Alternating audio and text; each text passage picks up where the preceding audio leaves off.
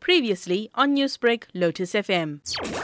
Well, he was a freedom fighter, and as a freedom fighter, he is, you know, being recognized during this year when we celebrate the um, 100th anniversary of Mahatma Gandhi. In the 1930 Salt March, there was, you know, Rajagopal Acharya, who was uh, one of the key uh, leaders in, uh, you know, southern India, who led a group into the Salt March, and this person was one of the leading members together with Dr. Rajagopalacharya. What was your reaction when you received this report from India? Initially, I felt that, uh, you know, he was a wonderful, you know, uh, role model, and it was a story that needed to be told because here was a person who, uh, whose 122nd birthday was being celebrated,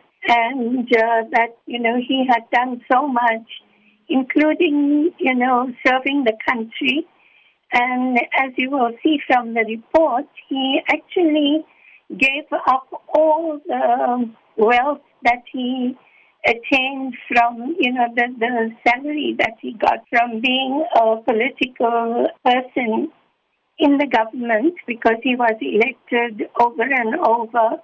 And all that money was given back in, uh, to the community what a wonderful gesture that was. And I think it's a wonderful story of not just courage, but values and commitment to the cause of the freedom of the people. Looking back at the legacy of Mahatma Gandhi and his affiliation with the Salt March, how important would you say this celebration of Vedaratnam's birthday is in the history of the Salt March?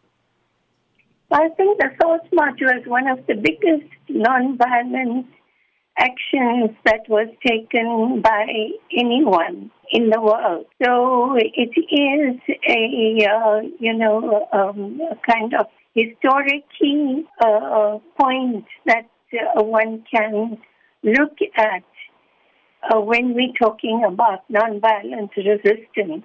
As you've said, this is the 150 year anniversary of Mahatma Gandhi and it is Vedaratnam's 122nd birthday. Do you know if they had any interactions with each other throughout their lives? Well, they must have because if he participated in the Salt March, they must have had some interaction. And uh, he went to prison as well, so they could have met in prison they could have met during the Salt March. They must have had some interaction, which I don't know about, but I would guess that they would have had. Newsbreak, Lotus FM, powered by SABC News.